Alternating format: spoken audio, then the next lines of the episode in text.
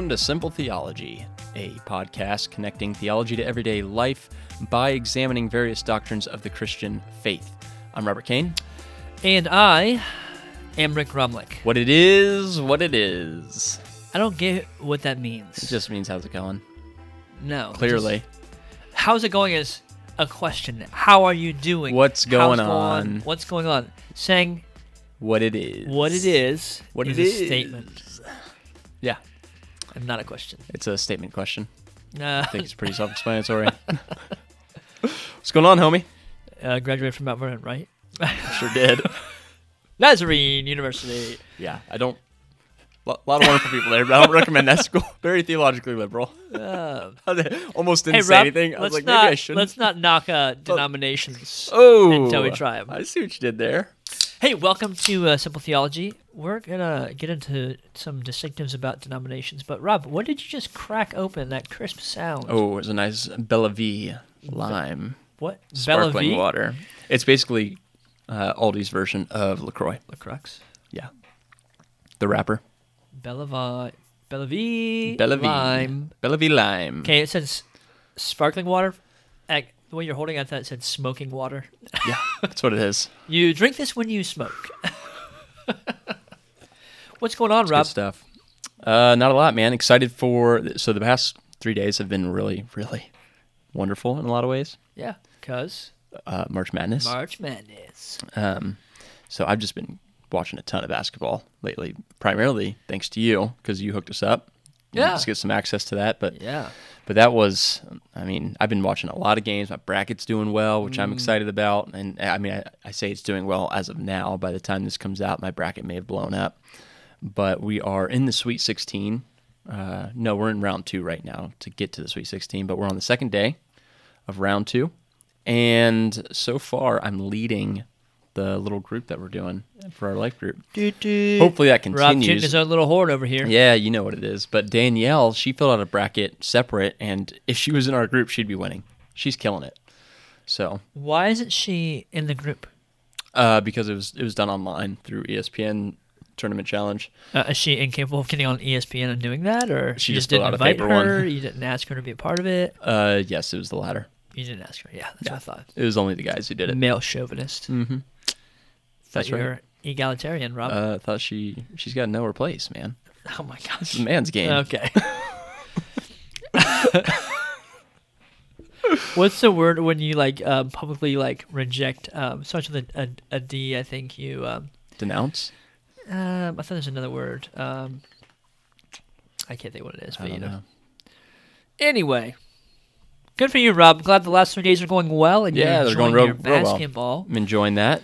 Um, Once we're done here, I plan on watching some more, filling out some church planting stuff, because I happen to be going through the process of planting a church with the Christian SBC. Missionary Alliance. And Rick is currently much further ahead in the process, but I he don't know about that. he is planting a church through the C and MA. Christian Missionary Alliance. I call it, as do a lot of people, CMA. I was going to ask that. Do you guys typically say CMA or CNMA? So it's Christian and Missionary Alliance. Um, some people will say the C and MA, and I'm like, you're just getting f- too big for your britches. It's CMA.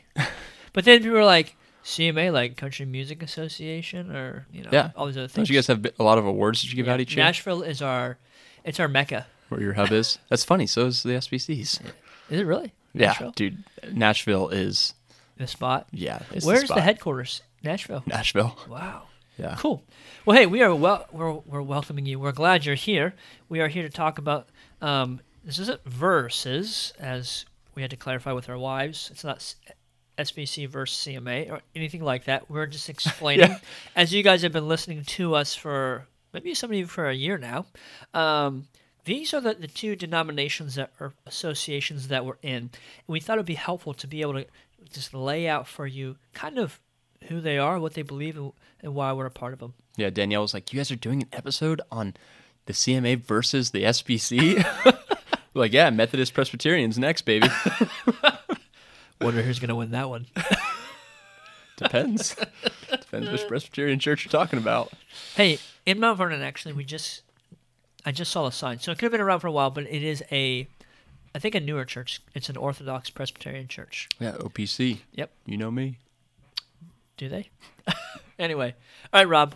What's up with denominations? Are they helpful for us? Do they hurt us? Why is there so much division in the church that everyone loves Jesus? So why is there so many denominations? Yeah, I was actually talking with um, a coworker of mine back in the fall, who happens to be Mormon, and um, he he was saying something similar, like, "Hey, like, you guys claim to to value unity, but it sure seems like you guys are not unified. You've got all kinds of different denominations, and you guys don't worship together in those denominations. Like, what what's going on there?" He's like, "At least the LDS Church is unified," and Okay. and and I had to explain, um, and hopefully I did it in a in a helpful way. Win but some way. yeah, but I had, I had to explain. No, no, no. Like we are unified. The Protestant Church is unified on the things that make Protestants Protestants, what will make Christians Christian. However, there are some in-house distinctives of this is what we believe when it comes to baptism, or this is what we believe when it comes to church polity, or this is what we believe when it comes to particular doctrines of the Christian faith. And so, because we want to be clear on those things, we associate and partner with other like minded churches, and those things end up being called denominations. And so, Nazarenes have a particular set of beliefs. However, Nazarenes who have embraced the gospel of Jesus Christ, we can still rightfully call them brothers and sisters in Christ, and we can rightfully call them Christians. Same thing with Methodists, Presbyterians, Baptists, CMA. Episcopalians. Yeah, exactly. So um, at the at the core, we we are unified, but in order to cut through some of the fog and find out where people lie and, and find out um, what they believe about particular doctrines, they associate with a particular denomination. It doesn't mean that um, Baptists and Presbyterians have a different view of salvation, but it may be a different view on, uh, so for instance, baptism. Right. Yeah. So, uh, or church polity. But yeah, we, we can get into all those things. But but I ultimately, very much so, think that denominations are helpful because it's just a, a helpful way to say this is where we stand on certain things. Like we're not going to try and be something that we're not. We're going to be very clear with you. We're going to be Yes. upfront. This is this is what we believe about these things. And when people take the stances that they take on these issues, they are known as Baptist or they are Yes. known as Methodist. And so I, I, I do think it is helpful. Yes, I would agree. They are very helpful. Um, people often look to the early church and say, look, they didn't have denominations there.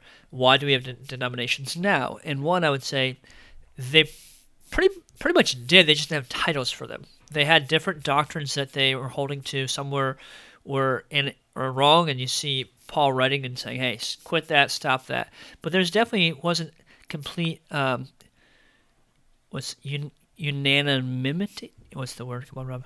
Um, unanimity. Unanimity. Thank you. Rob, you're good. Among all the Christians. Um, but to zoom out a level, and Rob used this word, I'm going to say it again Protestants.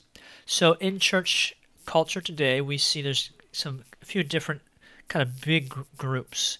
Um, Protestants are those that came out of the Reformation. They separated from from Catholicism, and they hold primarily to faith alone um, via salvation.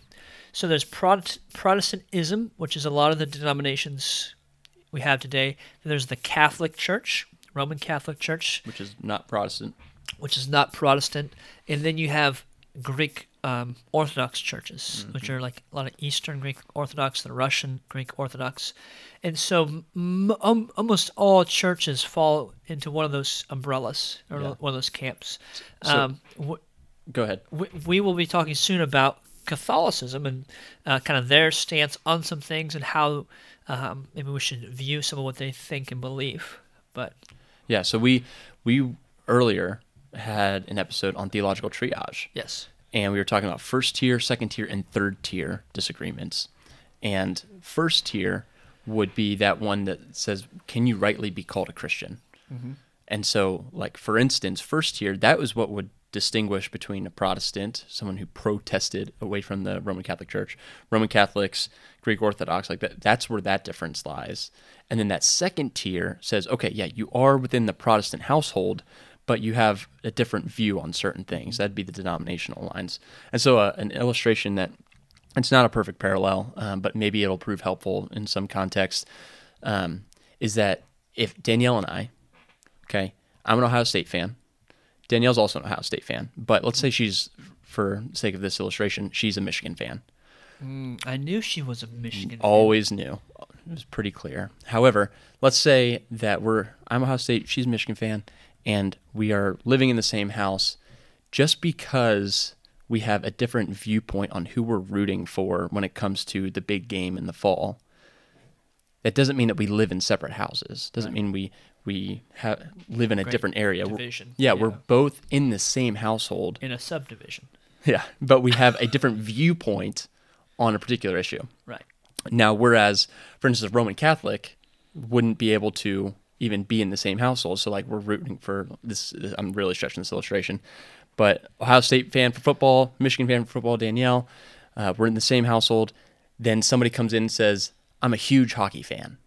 Okay, that's not even in the same department when it comes to like, okay, we're actually talking about football here, and then we have a difference in which team we root for in football. Like, if you're a hockey fan, like you're you're a completely different discussion. So totally stretched that further than what it needed to be. However, I think it's a helpful understanding of that you can still be in the same household, but have a different viewpoint on certain subjects, and that's where denominations are. All these people within the Protestant household, they may have different viewpoints on different areas, and that, that's how you Right. distinguish them with through the denominations. Correct. And I, I mean, again, they are helpful. I think they're very helpful. All right, Rob. So that's kind of what we think about denominations as a whole. You are a part of a denomination called the Southern Baptist Convention, Mm-hmm. um, which a few things you can get from there. One, they're Southern.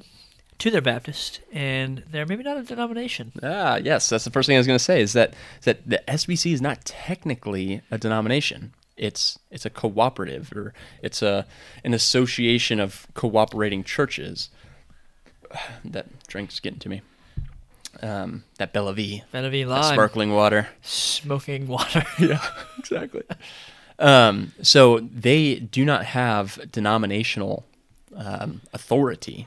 So what what they can do is they can remove a church, but they can't go the at, from the top of the denomination, the president of the denomination, or of the convention, Yeah. can't go into a church and say you need to remove this pastor. You have to remove him, and here's who we're going to place in. What or, the- or really much of anything. yeah, exactly. At- Because because one of the distinctives, and we'll put a link in for um, some of the distinctives of the SBC, um, is that they believe in the uh, autonomous local church. Yeah. And so, in, when it comes to local congregations, they say it's up to you guys to choose your statement of faith. It's up to you guys to set leaders in your church.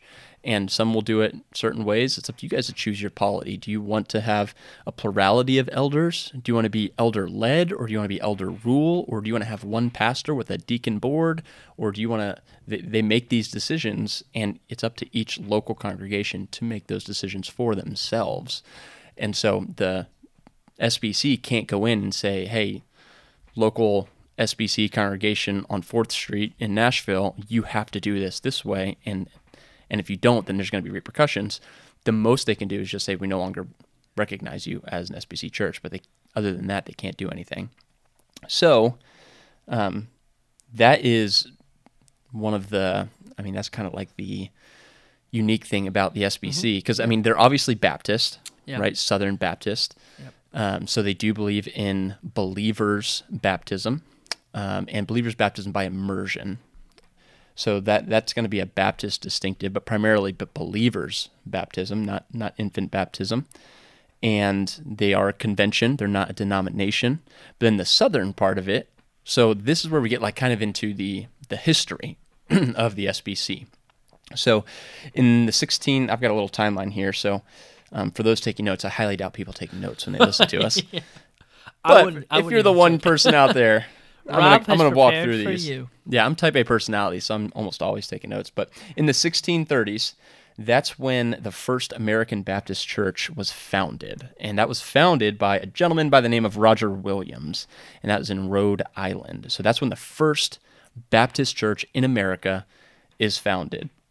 And then in 1844, so over 200 years later, Georgia Baptist, um, and what's called the Home Mission Society. So that was basically like missions on the home front. So missions within America, domestic missions. Um, the Georgia Baptists they approached the Home Mission Society, and they asked to appoint a slaveholder to be a missionary to Georgia. The Home Mission Society responded by saying no. They said, "Ain't no way." And so the same thing in that same year happened with Alabama Baptists. So Alabama said, "Hey, we want to we recommend a guy. We're asking that you would appoint them as a missionary. By the way, they're slaveholders." And that's when the whole slavery issue was a really big topic and the Home Mission Society, they said no again. And so in 1845, um, Baptists of the South called a, a meeting and they met in Augusta, Georgia in May. And they met for the sake of trying to, to discern whether or not they should break away from the American Baptists because they believe that they should be allowed to send um, slaveholders as missionaries. Now, something to note here is that uh, the majority of Baptists during that time were not terribly well to do. And um, typically, if you're not well to do, you're not going to have slaves. So even though this was a hot topic, this wasn't something that was like 80% of Southern Baptists had slaves. It was, they just believed that they should be able to send people, if they do have slaves, should be able to send them as missionaries, even though that's wrong. And, Right. and we Correct. heartily disagree with that now, uh, thankfully. But Hard, hardly or heartily? heartily, yeah. Thank you. That's a good distinction. not hardly. We hardly agree. heartily. Strongly disagree. Yeah, exactly. But anyway, so from that meeting, they end up agreeing that we should split. We're going to become the Southern Baptist, and you guys can be the Northern Baptist or the American Baptist, whatever you want to call yourselves. So they end up splitting. They form a uh, different organization, and the primary differences were they had different viewpoints on the missions budget. They had a, a a little bit of a larger focus on international missions, not just home missions, but then they also The wanted Southern to did. yeah, the Southern Baptists. And then they also wanted to be able to appoint slaveholders. Now, in his history of a Southern Baptist Convention, W.W. Barnes expressed the view that these differences between the Northern and Southern Baptists would have actually brought separation eventually, um, even if there had been no slavery abolition issue.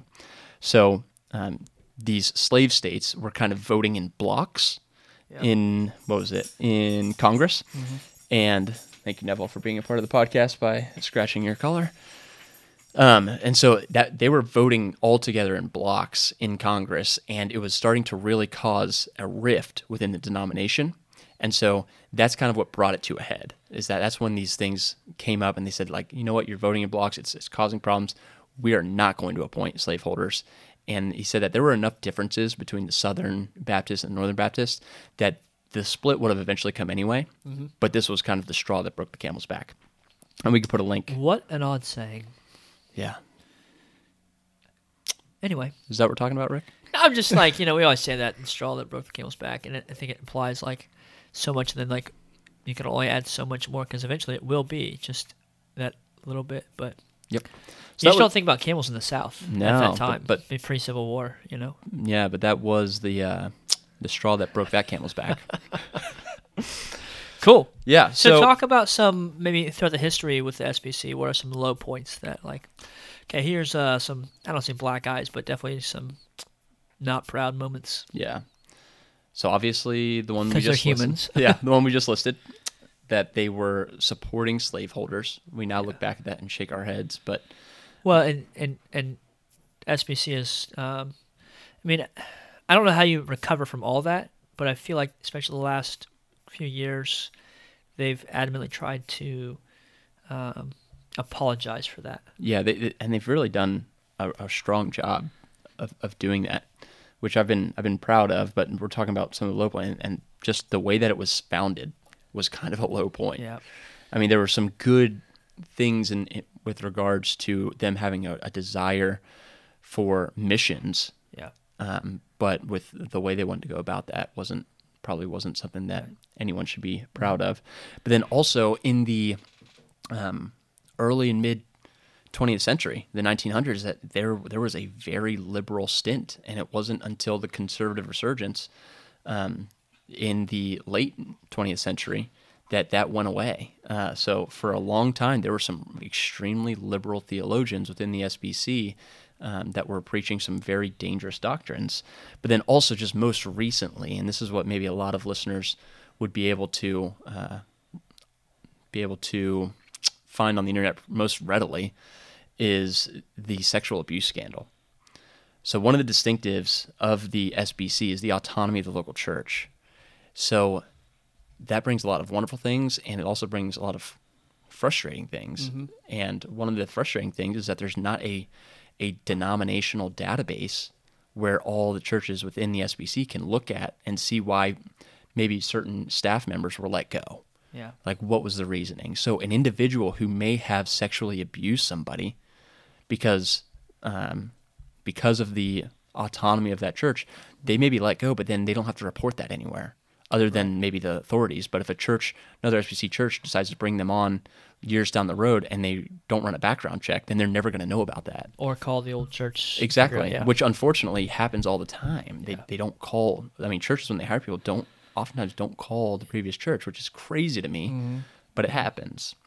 Yeah, so- well, and to talk about that, you talk about the the con- liberal stint and the conserv- conservative resurgency that happened, and you know you got guys like Paige Patterson was a huge part of that and was championed for that, and then it comes out that he, not that he sexually abused someone, but that he was um, kind of took maybe some abuse and, and treated it lightly, like it's not a big issue, just submit and deal with it. We talked about that a, a few episodes, oh, well, a while back, but you know it's it's hard because you know you have these people that you kind of look up to for one thing, and then they fall and we've seen a lot of guys um, in different different denominations, but because of sexual issues or just abuse in general, who have fallen, um, and, and their sin has been revealed. It's hard to deal with, but it's a good reminder of why we don't put our faith in denominations or in leaders of denominations. Yeah, absolutely. So those are some low points. Um, Bring us back up, Rob. Yeah, so some high points. I just mentioned earlier the conservative resurgence, led by guys like Paige Patterson, Albert Mohler, the president of Southern Seminary. Um, I, I watched his inaugural address, where students of the seminary at the time, and you can find this on YouTube. Maybe we should put. Hold on, let me write that in. We should put a link to that. I'll get it. You keep You talking. got it. Okay. So I watched that where these students who have been um, taught by these liberal professors, where Southern is known as a theologically liberal school, they just try to grill Albert Mohler, and it's a young Albert Mohler, and he handles it so well. I mean, with such poise, and I, I'm thinking to myself like, man, I'm glad it's him answering those questions and not me because I, I could just so easily see myself getting frustrated with the way they're asking things because they're asking it in a very disrespectful way and they're trying to trap him in his words and he, he answers it one way um, and he just says like if you ever want to talk with me further about it we can do it outside of this forum then somebody else tries to get him to, to bite and it's just all kinds of craziness going on in this uh, inaugural address where he opens the floor up to students to ask him questions but he handles it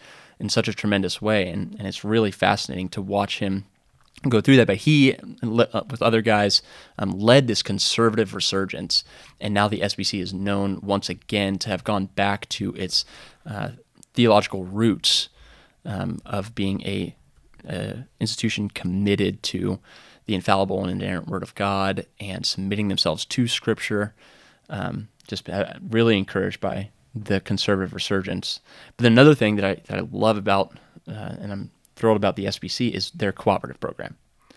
So the conservative resurgence is one. The cooperative program is another one where if you are a part of the SBC, then you agree to be a cooperating church. And so you get to choose how much you give to the cooperative program each year. There's not a set amount, um, but the, the only requirement is that you do give something because what it does is it fuels four institutions. So the North American Mission Board, which is kind of like the home mission society that we were talking about earlier, where it's like uh, domestic missions. So that looks like church planting. So North American Mission Board is planting churches. The International Mission Board is the mission sending organization of the SBC. The ERLC, which is the Ethics and Religious Liberty, um, is it Council. is it council? Uh, pretty sure. Okay, Ethics and Religious Liberty Council, um, which is going. It spends a lot of time Commission. I Commission. Corrected. Ethics and Religious Liberty Commission, spent led by Russell Moore, uh, and they spent a lot of time at Capitol Hill trying to fight for uh, policies that are going to reflect uh, the values of the SBC. And then the last one is uh, the six seminaries. So the, the SBC has six seminaries, Southern being one of them, the one that Al Mohler is president of. Um, it's where I go. It, I'm biased, but it's one of the greatest seminaries in the world. Some people say it has the greatest staff in the world, but Midwestern Theological Seminary is very solid. They're really starting to make a big splash. Great seminary. Southeastern uh, Baptist Theological Seminary is a really solid one. Southwestern just lost their president um, in Paige Patterson, but they just appointed, I believe, Adam Greenway, and I, I think they're going to make a, a great comeback. Then there's New Orleans, and then there's also, I believe, it's Gateway. But six seminaries, but the cooperative program supports those four ministries North American Mission Board, the International Mission Board, the ERLC, and the six seminaries. Dude, they're getting it done. They're doing a lot, man. And just just a few things about so the IMB right now, one of their philosophies is that they want to fully fund their missionaries. They don't want missionaries to have to come home and have to raise support. They want their time where they have furlough, where they get to come home, to be a time where they're resting. And so all of their uh, missionaries are fully funded. They go through a really, really intense and rigorous um, vetting process, but they have over 3,600 fully funded international missionaries. Uh, North American Mission Board, the most recent data is in 2016. Uh, so obviously it takes some time to get data in, and mm-hmm. I think they try to make sure that the church is established and not yeah. just something that was planted and then two months later folds. Right, right. Uh, but in 2016, 732 new churches were planted. And then another thing that I love about the SBC is the church autonomy, the the freedom of the local congregation, the local expression of the body of Christ to be able to choose their their pastors, to be able to choose their elders, their their deacons, um, and to be able to choose their statement of faith, so long as it's um, within the bounds of the SBC. Most SBC churches accept the Baptist Faith and Message, uh, also known as the BFNM, and uh, some will go and say rather than the Baptist Faith Message, we're going to accept a more narrow one like the 1853 New Hampshire or the 1689 London or Second London Baptist Confession or maybe the Philadelphia, but whatever it is, there's there's tons that can be accepted, but the mm-hmm. the Baptist Faith Message Message 2000 is a broadly accepted one, and we'll put a link to that as well. And then one of the things um, that that actually frustrate me about the SBC, which we talked about earlier, is because of their autonomy, there's not a lot um, of ways to, as a denomination, mm-hmm. avoid things like sexual abuse being covered up. Mm-hmm. And I mean, the Houston Chronicle yeah. revealed that, and and we like listen, guys, we we praise God that that was revealed because that needs to be revealed. So people will be like, "Oh, it's just like the Catholic Church," but no, it, it's not quite like the Catholic Church because the Catholic Church, as a they ain't got no pope. yeah, exactly. As an institution, knew about these things, mm-hmm. and as an institution, covered them up. What we're finding in the SBC is some local churches right. have covered it up, and they're now being exposed. And so now the SBC is trying to make changes, but right now, one of the things that frustrates me about the autonomy is that there is no like institutional database right. to be able to, to do yeah. something like Ho- that. Hopefully, that, they can. Lord willing, some of that up. Yeah. Yeah, Lord willing, that will change. For but that, that's the SBC. I that was a quick. I mean, quick. We're already like 28 minutes in. Sorry about that, Rick.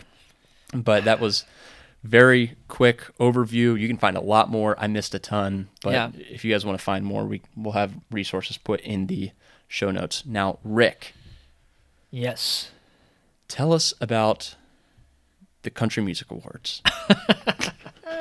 the CMA, Christian Missionary Christian Alliance. and Missionary Alliance. Yeah. So for comparison, the Christian Missionary Alliance, we'll call it use the word CMA or the, the letter CMA for abbreviation. Um, the CMA is much smaller, where the SBC they have about 15 million weekly attenders in the United States. Um, the CMA has about 500,000. As I say, the SBC says they have 15 million, but it's really like five to six.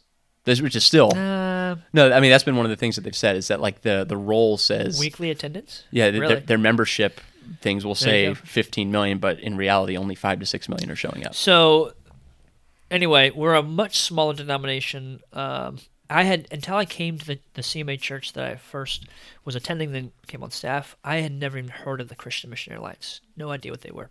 Um, much smaller. They got started a lot later. Um, originally started the kind of vision started in the 1880s in New York City by Dr. Albert Benjamin Simpson. He graduated from Knox College of Theological Training, which is actually in Canada, and he was a Presbyterian minister who worked his way from Canada down to Kentucky and then to a very prestigious church in the heart of New York City where he was working. Um, his heart began to break for just the down and out, the outcast, a lot of immigrants in the city at that time, and he began to work with them. Now, I think it's in my notes somewhere, I can't find it, but he was a pastor at like 13th Street Presbyterian Church. Yeah, I, see, I see, it uh, in your notes, 13th Street Presbyterian he, Church. He went there to, to reach the city, and he started inviting these immigrants and these um, dock workers to the church, and the church leaders said you can't do that. And wow, I and he's so then he left the Presbyterian denomination and just started um, a group kind of to, to train people to to be missionaries and um, started a, a, the first Bible training ministry. Um, if I'm on notes here, I have a timeline here, but yes. So first of all, he produced the first U.S. Illustrated Missionary magazine, "The Gospel in All Lands." Um, in the 19, in 1882, the Missionary Training Institute in New York was founded, and it was the first Bible college in North America as well. Um, and later it would become Nyack College, and Nyack is still in New York. It's now in New York City, um, down in Manhattan. Um, so in this time, the CMA began to grow as just an, a, a kind of an association, and they they started doing um, what they called like tabernacle revival things, and and that grew and grew, and um, they started kind of out when the holiness movement kicked up. They were kind of involved in that, and that began to shape the CMA some.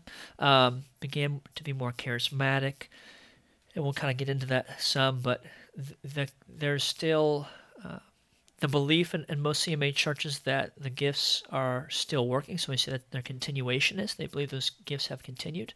And what we say in the denomination is there's an expectation without agenda. So if we believe they're active, then we should have the expectation they're here, but we don't have the agenda that they're here. So, so you're not going to have like after music and after the sermon, we're going to have 10 minutes of tongues. Exactly. Yeah. So they when they used to be more close with kind of Pentecostalism, and then they separated and kind of pulled back from that. And the Assemblies of God actually came out of the CMA back in the day, oh, wow. and they split over the difference of are tongues required for salvation. And at that point, the Assemblies of God said yes, they are. The CMA said no, they're not. Wow. And they split. Do you know if Assemblies of God would still say that today? Um, I would imagine they wouldn't. I would imagine they wouldn't. I don't know I how think you could some support old, that. Old timers would say they they are, and they might say no expectation but agenda. Yeah, I don't know, but an agenda. Um, anyway, so so you know, just for you know about sixty years here, it's just kind of growing as a movement, and they're sending missionaries to all kinds of places overseas. Um, they're pioneer, pioneering that work. And then um, 1950, A.W. Tozer, who was a, a, CMA pastor for many, many years, becomes the editor of Alliance Weekly, a CMA publication. Um, and then in 1955, this is unique, General Council affirms the principles of self support, self government, and self propagation for indigenous nation churches. Um, and this, what this was, was by this time the CMA had spread to multiple countries and indigenous churches had begun, which is, praise the Lord, that's the goal. And they said, okay, you are now autonomous. You are your own CMA denomination. And, so, an illustration, we, we just saw the Methodists had this big convention in the States, and from all over the world, people came, representatives came. And um, what kind of saved the vote was the representatives from Africa and other conservative parts of the world. So in the CMA, we are all a part of the CMA denomination in, in a word, but each country is autonomous. So they don't all have one general council. Each country has their own ruling general council, which is the highest governing body in in the denomination. If that makes sense. Yeah, yeah, yeah. Wow, that's so you. You said that the representatives from Africa are the ones that kind of saved the vote because they were more conservative. And in the Methodist vote that just happened. Oh, Remember okay. That? I was going to say, Sorry, man, that, that's exactly like the Methodists yeah, just so recently. we just saw that with the Methodists, where it was like South America and Africa Yeah. were the conservative part of the church. kind of um, shifted the the North American church, right? And in 1955, the CMA said, "Hey, each country has their own autonomous kind of branch, I guess, if you will, the CMA." Yeah. yeah. Um, but get you this: it wasn't t- until 1974 that the CMA actually became an, became an official denomination. Until then, it was uh, just a group of like-minded individuals. They actually had tabernacles where they would gather for services, or pretty much church, but they didn't call themselves a denomination t- until 1974. And at that point, their polity began to shift drastically, which is a good thing. Um, so we will tag into our notes our, our statement of faith. And our I'm going to list out our core values. But our statement of faith kind of is what we believe and, and why we believe those things. Um, we're very obviously we believe orthodox. A few distinctives is that we are currently a premillennial. So we, we had a podcast talking about the millennium, um, talking about eschatology, and we are not pre-trib. We don't take a stance on the tribulation, but we do say that Christ is coming will be a premillennial reign of Christ. Um, when A.B. Simpson, Albert Mohler Simpson, or yeah, Albert Mohler Simpson, Al- Albert Benjamin. I think it's Albert Benjamin. No, it's Simpson. Al. The middle name Bert. Albert. Albert um, we call him AB, AB Simpson, he, in his writings, developed this thing called the fourfold gospel. And what he was saying was Christ doesn't just save us. He said it's Christ our Savior, Christ our sanctifier, Christ our healer, and Christ our coming King. Hmm. So he's emphasizing that he, he, he has the power to save us, he has the power to make us like Christ, to sanctify us, and then to heal us and then he will come again. So the CMA has some distinctives on their view of sanctification, and their view, and sanctification is a big word for becoming like Christ, and their view um, on healing. Both of which I, I would say are orthodox in that in our that Christ can still heal us, and in the atonement He has provided for that. It doesn't mean Christ will always heal us, and we have that expectation that every time we pray He's going to heal us. And then reg- regarding sanctification, it's that um, it's only through the power of the Holy Spirit that we can grow in our walk and become more like Christ.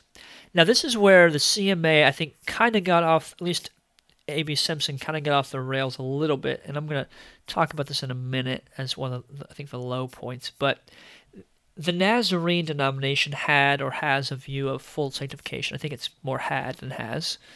But the, view, the view that if you, once you reach receive full sanctification, you no longer sin which is wrong. You sin until you die, right? Yeah. The CMA for a while, it's not like there's another kind of sect under sanctification called Keswick, and it's not Keswick sanctification or theology, but but A.B. Simpson would say you reach like the Christ life or the, the deeper life. And what, the way they describe it is that you, you're going along, you find Christ, you convert, you're following Him, and you hit this crisis in your life, and you realize you need the Holy Spirit to follow Christ and to live like Christ. And then there's this special feeling, not feeling like um, like a Pentecostal would say but a special indwelling, filling the Holy Spirit, and now you're living on like a higher plane almost. And that's the uh-huh. deeper life of the Christ life. And I would say that's everyone's calling, and there's no separation, there's no layers there. Yeah. There's just some people who, who are walking closer with the Lord and with those who are not. And I, I don't make the distinction of um, the, the deeper life as it's as if that's a level to arrive to. Yeah. So on that so, thing, you would you yeah. would disagree with AB. I would disagree with AB, but I think most of the like the denomination in their statement of faith would agree with what I'm saying. Yeah. That it's it's becoming more like Christ. It's not like this yeah. higher plane kind of a thing. Well, I mean, we all have certain points in our lives where we are more so filled with the Holy Spirit in the sense that like oh wow like i just was very close to god in that Correct. season so yeah yeah so i'm going to go through just quickly the core values as a denomination that's one lost people matter to god he wants them found two prayer. Prayer is the primary work of god's people. Three everything we we have belongs to god. The actual word for three is stewardship. Everything we have belongs to god we are his stewards. Um, four is Scripture, knowing and obeying God's word is fundamental to all true success. And then five, the Great Commission. Completing the Great Commission will, will require the mobilization of every fully, that was a weird every, every fully devoted disciple. Six, the Holy Spirit. Without Holy Spirit empower, without the Holy Spirit's empowerment, we can accomplish nothing. That that's a really good reminder. Yeah. And then seven, I like this distinctive. It is faith filled risks. Achieving God's purpose means taking faith filled risks. This always involves change. So those are some core values, and uh, I can't go through the whole statement of faith, but that is we'll, we'll tag that in the notes as well.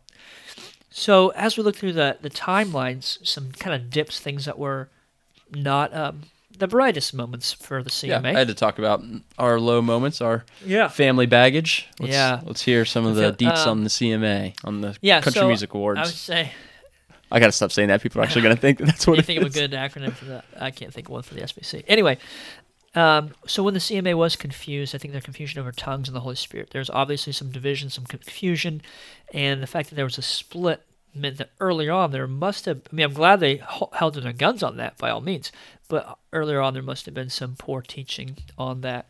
Um, I think early on, before they became a denomination, they were just kind of like in a, a group of people, and, and they're functioning in every way like a church, but they weren't saying they were a church, and that was just lack of understanding what healthy church leadership is and what church poli- healthy polity was, and um, I think that hindered them from probably a lot of things, a lot of growth. Um, and then, as I mentioned, the confusion over the, the deeper life, uh, the Christ life piece that they that they had kind of taught or, or propagated, um, and and as we're I'm talking about that, that's not CMA everyone. That's maybe some A.B. Simpson, a few of the kind of more prolific guys. Um, and then another low point, and this is a current low point, and it's sad, is just they have one seminary. It's Nyack Seminary in New York, and Nyack is um, it's a decent seminary. I've never been there, but I've read some of their stuff, and I know people who've gone there, and I just feel like they're decline. They're kind of like where the I think the SBC was. They're not as they don't deny the inerrancy of Scripture. They're not Yeah, anywhere like that. But I think that um, given that it's, it's the only seminary we have in our small denomination, I would love to see it be more robust and theologically. Um, so that's kind of a low point, but some high points. yes. Um, Split that stuff. coin. Yeah. So it, the way it started was incredible. That this guy, very prestigious church, very well educated, and he literally walks away from all of that stuff to reach the dirty, the poor, people who can barely speak English, Hmm. um, to reach you know the least of these for Yeah. Christ, and just how the CMA began is just a really cool, special story. Um, and then it's they're just passionate about missions. It, it's in our name, the Christian Missionary Alliance. yeah. We've been sending missionaries out f- for years. Um, currently, I think if there's about 700 we call them international workers um, in over 70 nations. So obviously not nearly as big as the SBC, but for the size, we're trying to get after it, and we have a good career of, of um, not having a high attrition rate that people are sticking to it and as missionaries because it's, it's hard work Yeah. and then finally their desire to train and equip um, church leaders and, and make disciples and help them to be then becoming um, more like Christ and train others. And we see that with the old missionary training institute and then with becoming a college and then their kind of high view of earlier on of education. You used to have to have a master's of divinity to do um, mission work or doing that stuff. Wow. So, and, and other denominations denominations have similar things, but their desire to train and equip have, have always been encouraging. You know, I went through their their um, ordination program to be ordained in the CMA, and it was a lengthy process, a lot of books, lots of papers and stuff, and it was hard. I did not like it, but uh, looking back, I highly appreciate that. And so, one of the things I didn't put this, but I'm going to talk about um, that I love about the is their their polity. So I love their missions. I love their polity, and that is their government structure. So you talked about how the SBC, and this is a distinctive where the two denominations are different. SBC, each church is autonomous. The CMA is like half congregational rule and half like presbytery rule, not like the denomination, but that kind of structure where Yeah, each church is um, they have kind of full, somewhat full reign there. They they can make very substantial decisions. However, the ordination of the minister comes from a higher authority, meaning the district, the denomination. So they vet them, they train them, they say, "Hey, you're qualified, you're not qualified." Um, they are gatekeepers for the body of Christ for our denomination. So uh, it's hard in some ways because stuff will come out and you're like, man, I got to submit to that, right? Yeah. In some ways, they protect and, and they they really help guard the flock well. Yeah. Well, what I was getting ready to say is that, that that's one of the primary differences between the SBC and the CMA. Mm-hmm. I mean, we both described how one of the things, some of the things that we love about each of these denominations is their heart for missions and their heart for church planting and raising up leaders. And I mean, that is how the gospel goes forward.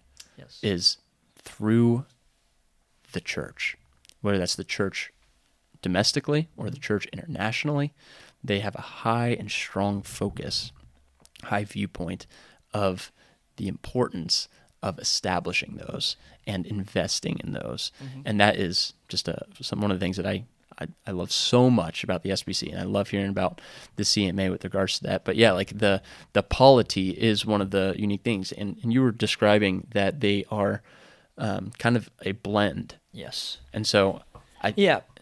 So a, an example could be um, the lead pastor of, of a church cannot technically be fired by the elders, right? He has to be removed by the district superintendent. However, the elders are the ones who approve uh, um, so many things. They, they, they don't serve as like a check towards the pastor. But if there's a lot of issues, that the the lead, head elder calls the district superintendent and says, "This is a problem." That district superintendent has the authority to remove that lead pastor right? Now, the elders have the authority to, to fire or hire any other pastor they want, mm-hmm. but the lead guy is kind of is is set somewhat. Half of it is set by the, the district superintendent. Now, how that works, and I was in a church that just went through this, the elder team has to sign off on that lead guy, and the district has to sign off on that guy. So it's not just one or the other. Yeah. Both kind of parties, if you will, have to agree okay, we approve this guy. Let's let's let's do the interviews. Let's vet him. Let's talk to him, and then let's hire him. Mm-hmm. But both people have to agree on that. Yeah. Yeah. So so there you see where it's it's a balance, um, and what you what you that keeps you from having is heretics in the pulpit, generally speaking, and it keeps you from having kind of rogue churches doing whatever they want under the name or the banner of your denomination. Yeah, I think it also protects uh, protects the, the denomination from having churches that just roll and cycle through yeah. pastors because right. they found oh they love this guy they're going to hire him and then two years later they're like oh we don't like him anymore because he preached on such and such and yeah. and we don't like that or he preached on such and such and it may have been something biblical it's just something that right. maybe they haven't come to embrace or they have decided that they don't want to hear or talk about and so they just end up altogether throwing the guy out so I think it, it does mm-hmm. protect a lot of churches from right. having or a lot of turnover. Exactly. Yeah, guys cycling through. So that stuff. Um, another thing I love, I mean, because they are a small denomination. I mean, in in the states, like I said, five hundred thousand worshippers, two thousand churches. So not you know, tons of churches, and chances are, if I run into another guy who's who's in the CMA on staff or a pastor or whatever, like we're one or two connections away from knowing people and there's just just a family feel. We talk about that a lot. The the CMA family, um, and it's a close knit thing. So that's a special thing that we kind of have. Some things that do frustrate me about the CMA though, um, they do. It's a double edged sword. They do take a broad stance on some theological issues. So they don't say you have to be, you know, Calvinist or you have to be this. And I do appreciate that. But sometimes that broad, um, that broadness can, can be frustrating because you know there's people on other sides of it. So which which then, really I should have said as well about the SBC because it's yeah. they're in a similar boat. Yeah, You've got very diverse. Some churches which are very theologically robust, mm-hmm. and you have other ones like like Elevation. Yeah. Which I, I don't know if they still even identify as SBC. I hope they don't. But Harvest. Yeah, I mean that's hot topic right now. Um, but and, yeah, yeah. So stuff like stuff like that, you know, in the broad. It's a good thing, and it can be a frustrating thing. Yeah, but and and the knowing like just the fact that we on our statement of faith there are a few very distinct things that people agree. So we know like we're orthodox and we're together on these things which is huge. And there's there's modes for people to change uh, our our statement of faith some core things but it takes a lot of work. And and it's kind of like a an institution where it moves slow. That can be very frustrating but it's a good safeguard Yeah. against Yeah. those yeah. kinds of things. So, and then my other frustration is just the fact that Rob won't join the CMA. That's like Rob's like sworn against it because he loves the SBC. I, I, love the SBC. But Anyway. hey, man, everybody's got their price, so you just write Yeah. a fat enough check. I'm there. Yeah, we're not like that in the uh, CMA. Hey, real quick, who's who's like a notable person that someone might know? The, the CMA is is a small denomination, and so it Yeah. just helps to know some Yeah, so obviously I said one AW, AW Tozer. Tozer. I didn't Um, I didn't realize that. Yep. I was like, AW oh shoot, the toes. the- uh, we don't we refer to him as Doctor Tozer. um, but yeah, he was a CMA pastor. Um, the only probably other real famous one still alive is Ravi Zacharias. He's ordained in this Christian Missionary Alliance. He's a Christian Missionary Alliance uh, guy. And so so here's an example where just I know we're getting long here, but the beauty of our polity. Last year, I think it was, or a year and a half ago, when some kind of stuff came out about Ravi Zacharias as far as maybe some falsification of his credentials. People, he doesn't actually have a earned doctorate degree. He's an honorary doctorate, and he was using that in his titles and stuff. And people said you shouldn't do that. So all that came out. Well, the denomination and the district he was in did a full investigation to all these things, and there's a few others like they investigated everything and they emailed all the licensed workers and said, "Hey, this is what we've done. This is the steps we've taken." You know, just listed out everything, and they had the authority to do that, and that's a gift because you know if he's just out doing his thing, he didn't he doesn't come in and submit to anyone. So because he did that, one, it gave everyone in our tribe like a sigh of relief. Okay, he's been checked, we're good. But it also gives him covering, saying, "Listen, I have been vetted by." Th- The group that I submit to, I come under their authority, Yeah. and they've done their job, and it's just a gift that our polity um, gives us. Not to say that we are absolutely right in everything. Um, No, yeah. but that, that is a huge gift. I mean, you guys can all then all be on the same page because somebody who's a part of your church might say, "Hey, what the heck's going on with Ravi Zacharias?" right. And instead of you being like, "Oh, I don't know, I haven't heard of any of this," you guys can say, "Here's what's happening," Yeah. and we're, we're aware of it. Whereas the SBC, even though leaders like that, so like some notable guy, I mean, you can list a ton of notable guys because the SBC is huge, but like Albert Mohler, Matt Chandler. Mark Dever. I mean, just just name a few. There's others we could go, but like he, the the thing is, is that names. they are, yeah, name drop. Um, Is they John MacArthur the SBC? no, I don't think I don't think so. Um, but they are called to submit to the authority of their church. However, there are churches in the SBC who don't take that real seriously, and then you have rogue situations where where bad things happen and nobody knows about it. There you go. So, praise God for the way that, that worked out with with Ravi Zacharias. Yeah. So those are our two guys. Nothing uh, super, you know. I don't know, famous like all the guys Hey, you just listed, but Fame is not. What but we about. are we're small and um, we have some nimbleness to that, which is good. Yeah, yeah. Anything else on this, Rick? Um, hey, We each spent about twenty minutes. I know, we I think I think you went a little bit longer than me. yeah, really. Which I was shocked. 'cause I was like, dude, I spent way I too like- much yeah. time on the SBC. And Well, I spent a lot less time going through the timeline because ours, well, one, it's shorter. It's not as interesting. Um, but then I talked, I think, more about stuff I like and stuff I don't like. yeah, As and that's my preference, you know. And I've only been in the CMA a few years. I don't, you know. So anyway, yeah, um, that's about all I got. Thank you guys for listening. Cool. We appreciate wrap you guys. up.